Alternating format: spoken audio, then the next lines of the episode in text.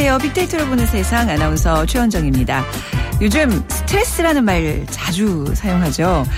적당한 스트레스는 몸에 긴장감을 유발해서 이로울 수 있지만 필요 이상 쌓이면 몸에 독이 되기 쉽습니다. 미국의 한 건강 정보 사이트에서 스트레스 날리는 세 가지 비법을 소개했는데요. 첫 번째는 숨쉬기입니다. 먼저 코를 통해서 천천히 숨을 쉰 뒤 더 천천히 입으로 숨을 내쉬는 거죠. 그리고 갑자기 긴장될 때 어깨가 뻣뻣해지는데요. 구부정한 자세를 바로 세워서 어깨를 풀어주면 좋습니다. 그리고 마지막 비법. 모르는 사람을 위해 잠깐 시간을 내주는 겁니다.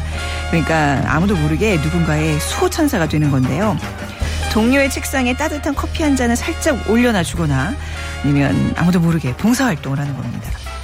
우리 마음속에는 누군가에게 도움이 되고 싶은 욕구가 자리 잡고 있어서 내가 누군가에게 도움이 되는 존재라는 것을 느끼게 되면 스트레스는 자연히 사라진다고 하네요. 자, 오늘은 누군가의 수호천사 한번 돼보는 건 어떨까요? 자, 오늘 빅데이터로 보는 세상, 빅데이터 대중문화를 읽다에서는요. 자, 2014년도 국립국어원 발표 신조 시리즈의 세 번째 시간 뇌생남 에 대해서 빅데이터로 분석해 봤습니다. 그리고 오늘 수요일 빅퀴즈 있는 날이죠. 푸짐한 상품 준비하고 있으니까 여러분의 많은 참여 부탁드립니다. 휴대전화 문자 메시지는 샵 9730, 샵 9730, 짧은 글은 50원, 긴 글은 100원의 정보 이용료가 부과되고요. KBS 라디오 애플리케이션 콩을 이용하셔서 문자 참여 또 생방송도 함께 들으실 수 있습니다.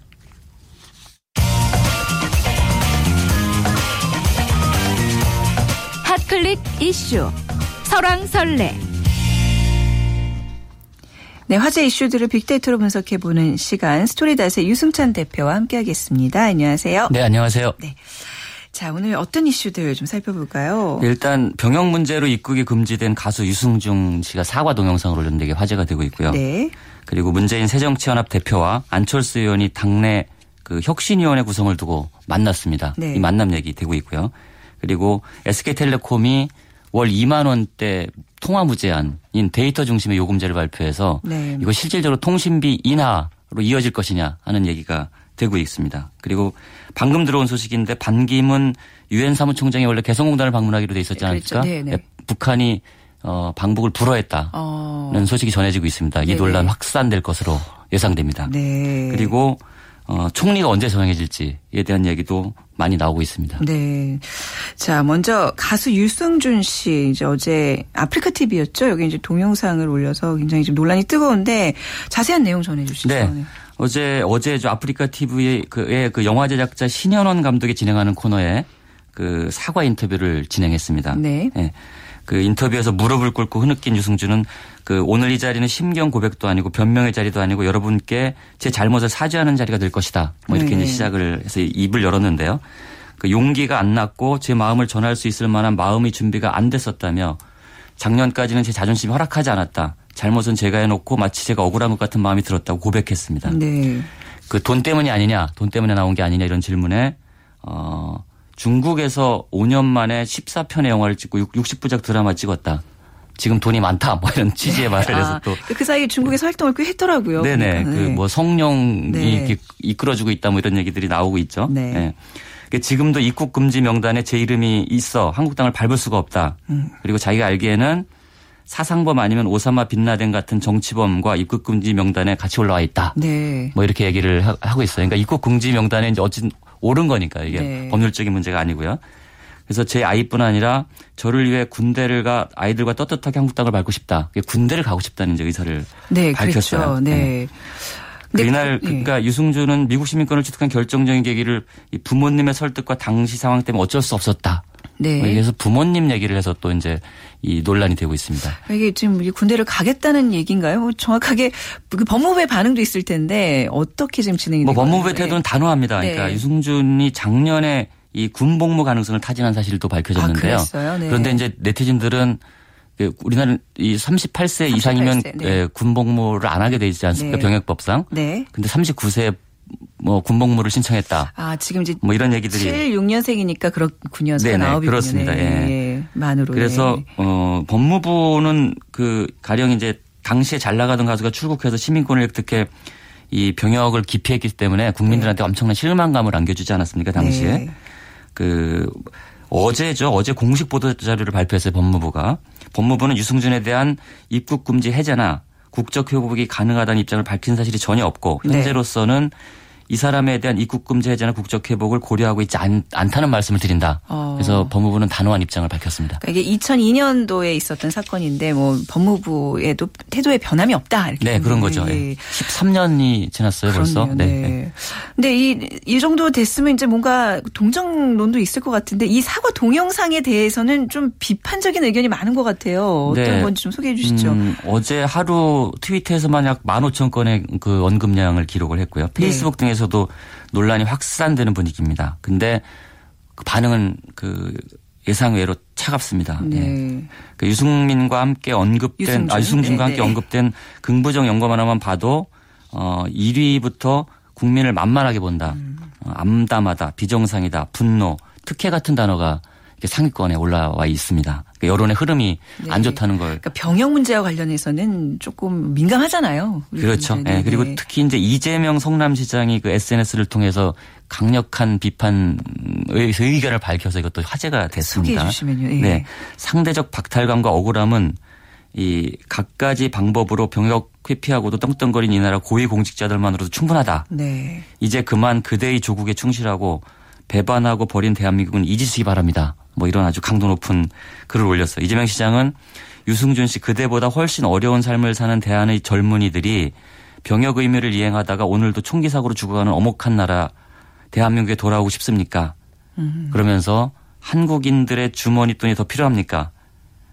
아니면 갑자기 애국심이, 애국심이 충만해지셨습니까? 네. 뭐 이런 좀 원색적인 비난도 그렇네요. 해서 이런 어. 자극적인 말들이 그 소셜 미디어 상에서 굉장히 많이 회자가 됐습니다. 네. 그리고 다른 네티즌들 닉네임 아리스테일이라는 닉네임을 가진 분도 트위터에 유승준이 입국 금지를 풀어주지 말아야 하는 유승준 입국 금지를 풀어주지 말아야 하는 이유는 단지 군대를 안 가서가 아닙니다. 네. 당시 그는 입대를 앞두고 병무청 직원의 보증을 받고 일본 콘서트 일정을 마치고 미국으로 도주하여 시민권을 획득했고 그 해당 그 직원은 5천만 원이라는 벌금을 물었다. 아 그런 적이 예, 있었죠. 뭐 이런 얘기를 아, 네, 해서 네. 다시 예전의 일을 이제 싹 상기시키면서 1,500회 이상의 그 리트윗을 기록했고요. 그 닉네임 티벳 여우라는 분도 유승준이 아프리카 TV에서 갑자기 무릎 꿇고 눈물을 흘리는 거 보니까 생각나는 게 붐이 도박 파문 이후 복귀 방송에서 직접 PD와 동료들한테 회초리 쳐달라고 부탁한 거 내가 본 것 중에 굉장히 기이한 장면이다 이런 얘기도 이제 상기시켰습니다. 네. 이 반응이 굉장히 차갑다는 걸 알 수 있겠는데요.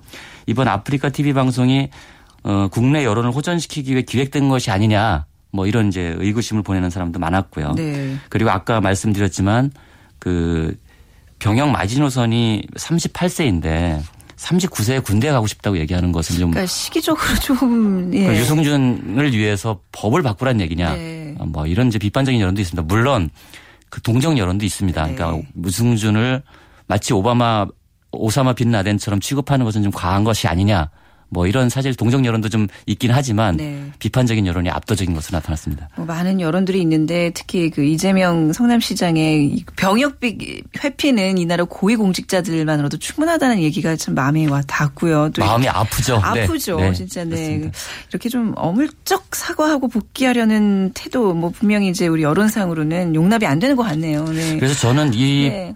사과 동영상을 보면서 좀 어설프다. 네. 뭐 이런 생각이 들었어요. 그러니까 그렇죠. 너무 좀 급조된 연출된 인상이 네. 좀 있어서 사과라는 거는 국민들이 상상하는 것보다 훨씬 더 깊이 있는 사과가 이루어져야 마음을 움직일 수 있는 거 아니겠습니까? 네, 네. 근데 거기에는 좀 미흡했던 것 같습니다. 시기적으로도 좀 뭔가 네, 예. 의심을 쌓는 그런 시기였고. 자, 그리고 다음 또 소식 알아볼게요. 어제 문재인 새정치연합 대표가 안철수 의원을 만났어요. 혁신위 구성에 대한 얘기를 나눴죠? 네, 극심한 내용을 겪고 있는 그러니까 새정치연합 문재인 대표가 그 최근 탈출구로 내놓은 방안이 초개파 혁신기구입니다. 네네. 저는 사실 초계파 혁신기구라는 말이 이 언어 조합이 가능한 거냐. 저는 이제 통합과 혁신, 혁신과 네, 통합이라는 얘기도 그랬거든요. 네, 네. 그러니까 탕평책을 하면서 혁신을 하긴 참 어려, 어려운 일인데 어쨌든 네. 이것이 이제 어, 그 새정치연합이 겪고 있는 어려움을 네. 반영한 단어가 아닌가 이렇게 생각이 드는데요. 어쨌든 문재인 대표는 안철수 의원을 만났습니다. 네. 안철수 의원에게 구원을 요청한 셈인데요. 네. 그 혁신기구 위원장을 맡아줄 것을 요청했고 음. 안철수 의원은 혁신위원회 구성 취지엔 공감한다. 네. 어, 하지만 혁신위원장 수락 여부는 아직 밝히지 않은 것으로. 그러니까 긍정인지 부정인지 아직 그것도 밝혀지지 않고 네, 있는 근데 거죠. 오랜 시간이 걸리지 않을 거다 이런 말도 해서 아, 네. 수락 가능성이 높지 않는, 않느냐 이런 전망이 나오고 있는 건 사실입니다. 네, 네. 어, 안철수 전 대표는 이거 시내 모처에서 이 30분간 회동한 뒤에 이제 기자들에게 보낸 그 입장 자료에서 당의 위기 상황에 공감한다. 혁신위원회가 필요하다는데 문재, 문재인 대표와 뜻을 같이 했다. 이렇게 밝히면서 혁신위 위상과 권한 등에 대해서는 최고의 의결을 거쳐 정화돼 인선 조직 운영 활동 기간 등에 대해 전권을 부여한다는 데 의- 의견을 같이 했다. 네. 뭐 이렇게 얘기를 했습니다. 그래서 2011년 기억하세요? 2011년에 네. 혁신과 통합을 문재인 대표가 주도를 해서 그 다음에 만들어진 당이 민주통합당이었고. 그 네. 민주통합당으로 사실은 총선과 대선에서 패배한 음. 전례가 있는데요. 어쨌든 이 그 당시에도 안철수 의원이 대통령 후보를 양보해 어쨌든 그렇죠. 반쪽 네, 단일화 네, 이루어지지 네. 않았습니까? 네, 네. 이번에도 다시 문재인 대표가 구원을 요청한 사람이 안철수 의원이라는 사실이 참 그, 이 뭐랄까요. 네. 아무리 바이러스 이제 박사지만 당에 심각한 이런 병을 항상 고쳐달라고 이렇게 톤을 내민다는 뭐 그런 게 겨- 셈이 됐습니다. 네. 네. 어떻게 전망하시나요? 일단 문재인 대표가 지금 사면 초과에 빠진 네. 상태예요. 그러니까 네. 당의 원심력이 굉장히 강화돼 있는 상태죠. 네. 그러니까 호남 민심도 좀 차갑고 음. 대선 적합도 1위 자리도 이제 김무성 대표한테 내주지 않았습니까? 네. 그리고 새정치연합 지지율도 이제는 다시 새누리당의 절반. 그러니까 예전 음. 그 문재인 대표가 대표가 되기 이전으로 다시 돌아가 있는 상태입니다. 거기다가 주승용 최고원을 만났지만 주승민 최, 아, 주승용 최고위원은 당무 복귀를 또 거부했어요. 네. 여기서 이제 안철수 의원이 굉장히 간절해질 수밖에 없는 그렇겠네요. 뭐 이런 상황이고 네. 안철수 의원 입장에서도 당이 이렇게 무너져가는 모습을 마냥 지켜볼 수는 없는 일 아닙니까? 네. 그러니까 그 본인이 결단을 해서 그 통합을 했고 그래서 네. 만들어진 게 새정치민주연합이기 때문에 어찌 됐든 이 문재인 대표와 안철수 의원 이 둘이 음. 당을 혁신해서 제, 제자리에 세우는데 누가 더 기여할 것이냐 거기서 누가 더 큰 리더십을 보여줄 것이냐 네네. 이것은 차기 대선 구도와도 밀접한 연관이 있을 그러네요. 것으로 보입니다. 네네. 당장 이제 또다시 안철수 의원이 구원투수로 나서 줄 것인지 많은 사람들이 좀 주목을 하겠네요. 네 그렇습니다. 네. 자, 오늘 소식 잘 들었습니다. 감사합니다. 네, 고맙습니다. 네, 스토리닷의 유승찬 대표와 함께 했습니다.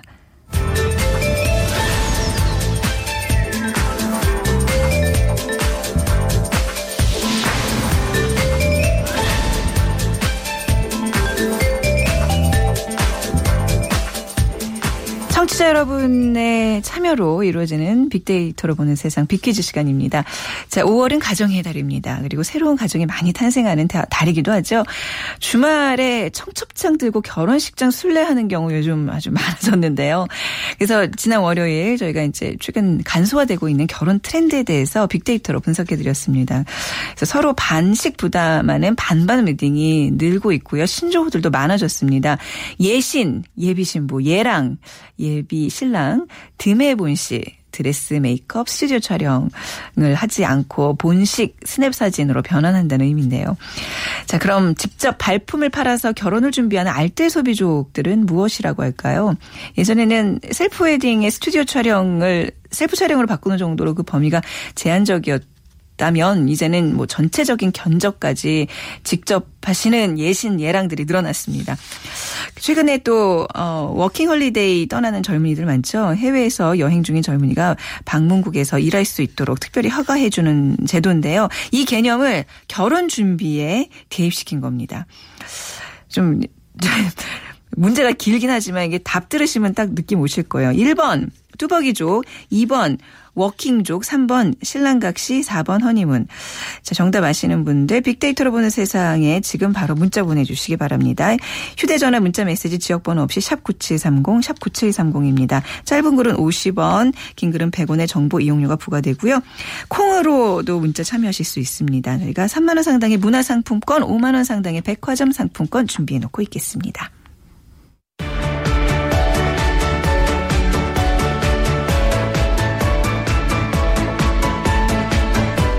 빅데이터 대중문화를 읽다. 자, 빅데이터를 통한 문화 현상과 대중문화를 분석해보는 시간입니다. 다음 소프트의 최재원 이사와 함께하죠. 안녕하세요. 네, 안녕하세요. 자, 이제 저희가 2014년도 국립국어원 발표 신조어 시리즈 계속 이어가고 있는데요. 네. 자, 뇌생남이라는 단어에 대해서 오늘 살펴보겠습니다. 뭐 아는 분들은 아시겠지만 처음 듣는 분들 분명히 계실 것 같아요. 이 방송에서 좀 나와서 아는 네. 분들이 좀 많이 있을 것 같은데 네. 이 뇌생남은 뇌가 섹시한 남자의 그 줄임말. 네네. 네, 한마디로 이 지적인 남자를 이제 표현하는 말이라고 보면 되는데 네. 이 굳이 정의를 내린다면 그 주관이 뚜렷하고 음. 또 언변이 뛰어나면서 유머러스한 지적인 남자. 뭐 사실 이런 남자가 있을까 몰라요. 아니 근데 이제 이게 외모와 또 연관이 되는 거죠. 이게 어느 정도 외모도 그 섹시함에 부합이 돼야 되는 건가요? 요새 뭐예요? 외모는 기본인 것 같아요. 아. 기본으로 네, 외모는. 아, 네. 뭐 요즘 아- 아무튼 뇌생남이 대세예요. 그죠? 근데 언제부터 이 단어가 나오고 언제부터 이 뇌생남이라는 개념에 대해서 사람들이 열광하기 시작했나요? 네, SNS 상에서만 보면 이제 네. 작년 2014년도에 이제 본격적으로 이 뇌생남이라는 키워드가 언급이 됐는데 요. 그 이 정말 반년 사이에 한 50배 가까이 언급량이 증가했어요. 네. 정말 엄청난 그 열풍의 일환인 것 같은데 이제 영향력 있는 그 단어라고 말할 수 있을 것 같고 작년에 또 특히 국립국어원에서 그 내생남을 신조어로 중에 하나로 이제 등록을 시키기도 했고요. 네.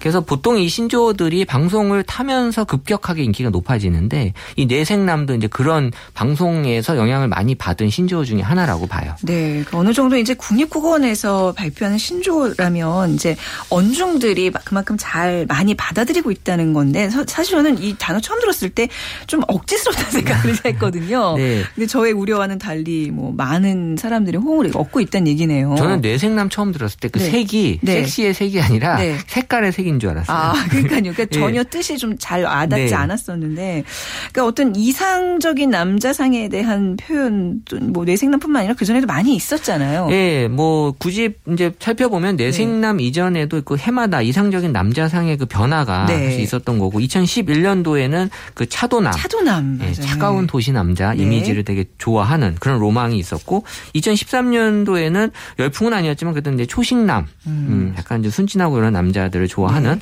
근데 이상형이 이렇게 해마다 보면 극단적인 방향으로 변하는 것 같아요. 극에서 극으로. 네. 그러니까 이 무심한 차도남에서 상처받은 여자들이 상처를 치유하려고 네. 아주 순한 남자인 초식남을 또 찾다가 음. 그러니까 착한 남자를 만나서 상처를 회복한 여자들이 새로운 또 짐승남을 만나는 이런. 식으로 이제 이런 아. 그 흐름을 굳이 이렇게 그러네요. 엮어 나갈 수도 있는데 네. 올해는 어쨌든 대생 뇌생남이 대세가 된 이유는 네. 이 제가 분석했을 때는 이 전반적으로 지금 사회에 여성분들이 많이 좀 진출도 많이 하고 네. 또 많이 또 똑똑한 이미지로서 어, 보여지고 있고 실제 똑똑하신 분들도 많이 있기 네, 때문에 네. 이런 여성분들과의 같이 그런 어떤 어깨를 나란히 할 수 있는 네.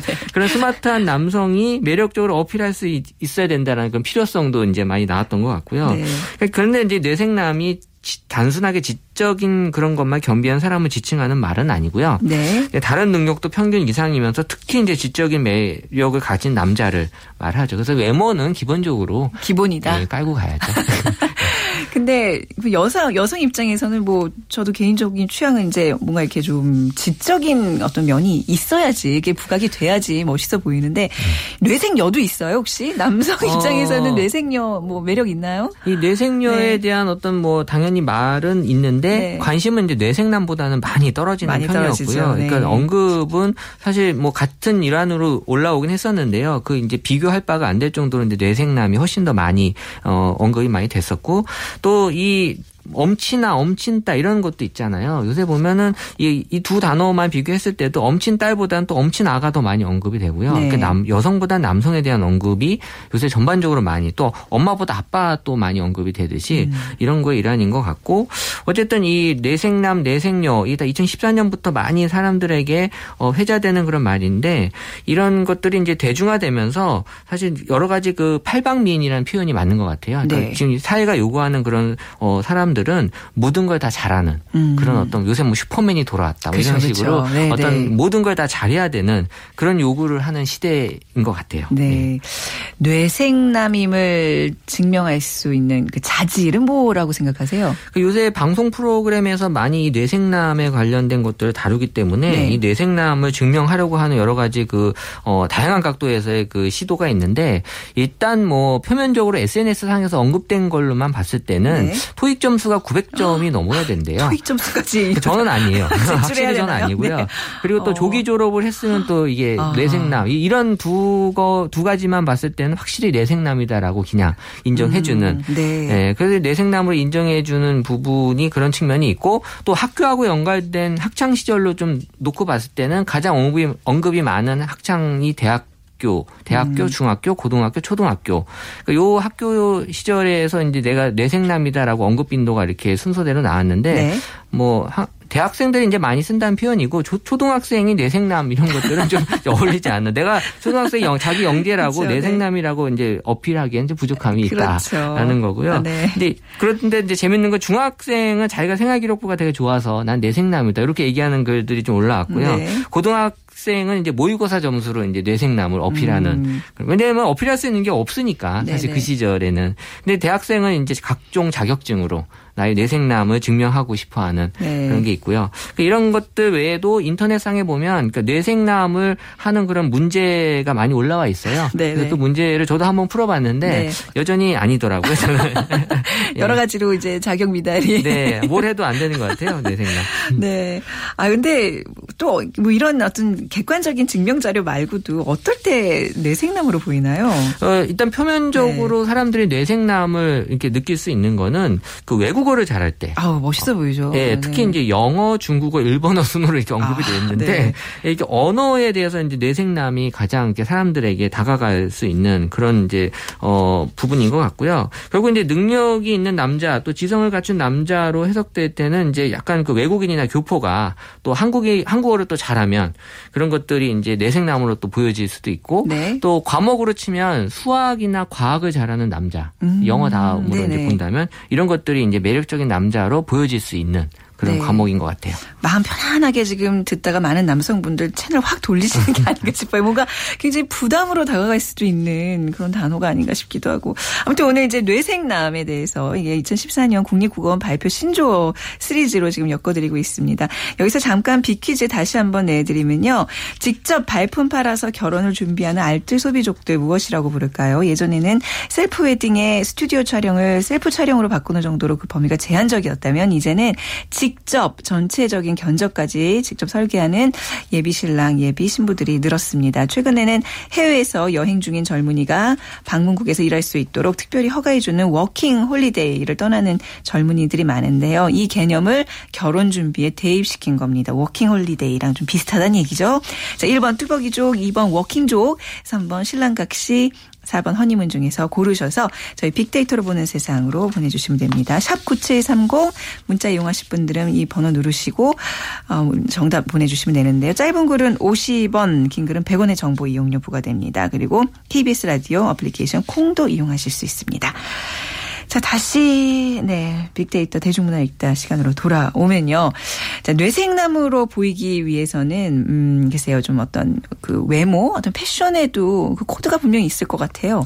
아무래도 이제 보이는 걸로 판단하기 위해서는 이 패션이 또 네. 주요한 역할을 할 수 있는데 이 뇌섹남의 컨셉을 강조하기 위해서 중요하게 보는 패션 중에 하나가 셔츠예요. 네. 그러니까 이 남성분들이 셔츠. 음. 이제 셔츠를 네. 좀 화이트 셔츠 위- 위주로 좀 입으면 네. 또 약간 좀 fit하게 네. 입으면 네, 그런 측면에서 좀 뇌생남의 느낌을 좀 아. 어, 내줄 수 있고 그러니까 화이트 칼라 어떤 그 느낌을 줘야 되는 거죠. 그렇죠. 네, 네, 네. 그리고 또 안경이 또 언급 횟수가 많았는데 네. 이 뇌생남하고 안경이 좀 이제 연관도가 많이 높은 또 안경을 이렇게 약간 치켜 올리는 모습에서 뇌생남의 그런 네. 느낌을 받았다. 이런 글들이 좀 있었고요. 또 네.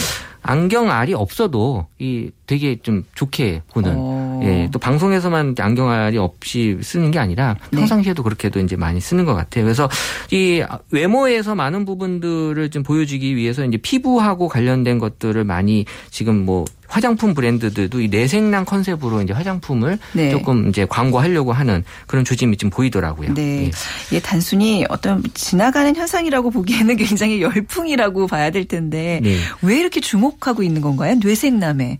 그러니까 이 뇌생남 관련 방송 프로그램을 보면 이제 문제를 이제 내면서 그런 네. 것들을 이제 같이 풀어 나가는 거에서 좀 매력을 좀 느끼는 거, 느, 매력을 좀 보여주는 것 같고요. 네. 이런 것들이 이제 개인의 그런 어떤 지성이나 순발력으로 우수함을 꼭 강조하는 게 아니라 상대도 생각하고 또 존중하면서 그러면서 또 자신의 역할을 또 충분히 해내고 자신의 의견을 또 논리적으로 남에게 설득하는 게 되게 네. 또 뇌생남으로서 또 강하게 보여주는 매력 중에 하나고 네. 이게 사실 요즘 사회가 되게 보면은 이제 그 진지하지 않다라는 느낌을 많이 받잖아요. 그런데 이제 네. 그런 측면에서 봤을 때는 좀 진지하게 생각한다라는 아. 느낌이 되게 이제 상대적으로 좋게 보여지는 거고요. 네네. 또 상대방에게 이렇게 부드럽게 잘 전달하는 게 되게 현대 사회에서 지금 필요로 하는 그런 모습을 네. 어, 반영해 주는 그런 트렌드가 아닌가 생각을 해요. 반면에 뇌생남으로 증명받고 싶어 하는 이유도 있을 거 아니에요. 어, 왜냐하면 네. 요새는 이제 외모도 아까 말씀 주셨지만 사실 웬만한 요새 남성분 여성분 다 외모는 이제 기본적으로 이제 많이 갖추고 또 어 의술로도 이제 외모에 대해 그리고 이제 부분들이 요즘은 약간 개성 위주지 이렇게 왜 그 뭐 통일된 그런 어떤 잘생긴 잘 뭐 예쁜 거에 대한 어떤 좀 이렇게 피로감이 분명히 있는 것 같아요. 그렇죠. 그죠? 외모에 네네. 대한 이제 한계가 분명히 왔고요. 네. 그래서 이제 내면으로 이제 승부가 어, 걸리는 게 아닌가 생각이 네. 들어요. 그래서 요즘 시대는 이 착하기만 하면 이제 경쟁에서 좀 많이 밀리고 네. 또 여성들은 이제 머리도 좋고 또 말도 재밌게 하는 남자 이런 어떤 내면적인 측면에서 이제 매력을 이제 느끼기 시작했다는 건데 네. 이런 내면적으로 이제 그 본인 남성분들도 이제 어 교양이나 지성을 쌓기 위해서 많은 노력을 이제 해야 된다는 거고 이 보여지지 않는 그런 매력을 잘 보여질 수 있게 그런 쪽으로 이제 많이 노력을 해야죠. 네. 이런 것 쪽으로 노력을 하세요? 그 지금 최재원 이사님 보면 뭐흰 셔츠나 뭐 이런 어떤 뭐 패션에 있어서는 굉장히 저도 외모만큼은 뇌생남 필로 지금 많이 갖춰놓고 있는데요. 네. 예, 이내 내면은 힘드네요. 아, 혹시 그 외모가 궁금하신 분들은요, 저희 빅데이터로 보는 세상 게시판에 오시면 저희가 출연진들 사진이 있죠? 네, 빨리 이사님. 바꿔놔야겠네요. 네. 자, 뇌생남에 대해서 오늘 얘기를 나눠보고 있는데, 뇌생남, 이것도 뭐 그냥 흘러가는 유행일까요? 아니면 당분간 좀 대세로? 어, 조금 지켜질까요? 오래 갈 것 같긴 한데요. 그래도 네. 요새 트렌드상으로는 오래 가는 게 많지는 않아요. 네, 금방 네. 이제 바뀔 것 같고 결국 이제 머리가 좋은 사람만 말하는 게 아니다라는 거 이제 좀 말씀을 드리고 싶 고요. 네. 이게 이제 어, 여러 가지 아까도 말씀드렸지만 이제 팔방미인 그러니까 네. 모든 거를 다 잘하는 요새 사회가 요구하는 게 이제 모든 이제 요구하는 능력들이 다 다양하기 때문에 네. 특히 이제 또 요리를 잘하는 또 남자를 또 요생남이라고 또 이제 또 해요. 뭐, 아, 요생남이요? 예, 예. 그래서 이제 이 뇌생남에 어떻게 보면은 아. 네. 이제 그 추가된 그런 네. 하나의 능력으로 그러니까 뇌생남의 이제 필수 아이템으로 이제 네. 요리까지도 이제 장착이 음. 돼야지 어, 뇌생남으로 이제 어, 등극할 수 있는. 네. 단순히 이제 이 얘기 들으시고 정말 남자들 살기 어렵다 막 짜증만 내지 마시고 이거 어떻게 보면 이제 요즘 뭐 시대를 반영하는 트렌드니까 여기 좀 네, 너무 걱정하지 마세요. 그렇죠. 또 다른 또 유행이 또 올까요? 네, 오겠죠? 네. 자, 오늘 신조어 시리즈 뇌생남에 대한 얘기 나눠봤습니다. 오늘 말씀 잘 들었습니다. 네, 감사합니다. 네, 다음 소프트 최재원 이사와 함께 했습니다. 자, 빅퀴즈 정답자 발표해드리겠습니다. 오늘 직접 발품 팔아서 결혼을 준비하는 알뜰소비족을 맞춰주시는 거였는데요. 네, 2번 워킹족이었습니다. 워킹 홀리데이의 어떤 그런 개념을 이제 저희 따와서 워킹족이라는 단어들을 요즘 쓰고 있는데 자, 어떤 분들 문자 보내주셨나 볼까요? 3637님. 저도 올해 가을에 결혼하는데요. 형식적인 건 최대한 줄이고 축의금의 반은 불우 이웃 돕기 하려고 하셨습니다. 와, 제가 이분께는 3637님께 3만원 상당의 문화상품권 보내드리겠습니다. 우선 결혼 축하드리고요. 이 불우 이웃 돕기 꼭 실천하셔야 됩니다. 방송 타셨으니까요. 그리고 7339님. 옛날 시집간 옛날에 시집간 70대 노파라고 하시면서 정답 올려주셨는데 어 이렇게 정답 70대 어르신께서 이렇게 뭐 올리시는 거 보면 대단하신 것 같아요. 0618님 3년 전 혼자 워킹으로 웨딩 준비했던 기억이 나서 청소하다 말고 보내봅니다. 그리고 5335님 앞 방송 듣다가 처음 참여해봐요. 작년 12월에 조카 결혼할 때 알았어요. 어, 빛나야 신혼인데 아기 생기기 전까지 신혼 즐겨라 고모가 하면서 네, 굉장히 또 메시지 남겨주셨고요. 그리고 2450님 항상 유익한 방송 감사드립니다. 정답 워킹족입니다. 결혼하려고 노력하는 젊은 청년들 응원해요. 함께 노력하면 즐겁게 결혼하고 함께 일할 수 있어서 좋을 것 같습니다. 하시면서 젊은이들을 위한 응원 메시지 보내주셨습니다. 우리 이분께 백화점 상품권 보내드리도록 하겠습니다. 자, 빅데이터로 보는 세상 또 마칠 시간이네요. 내일 다시 알찬 소식으로 찾아오도록 하겠습니다. 11시 10분에 다시 뵙죠. 지금까지 아나운서 최현정이었습니다. 고맙습니다.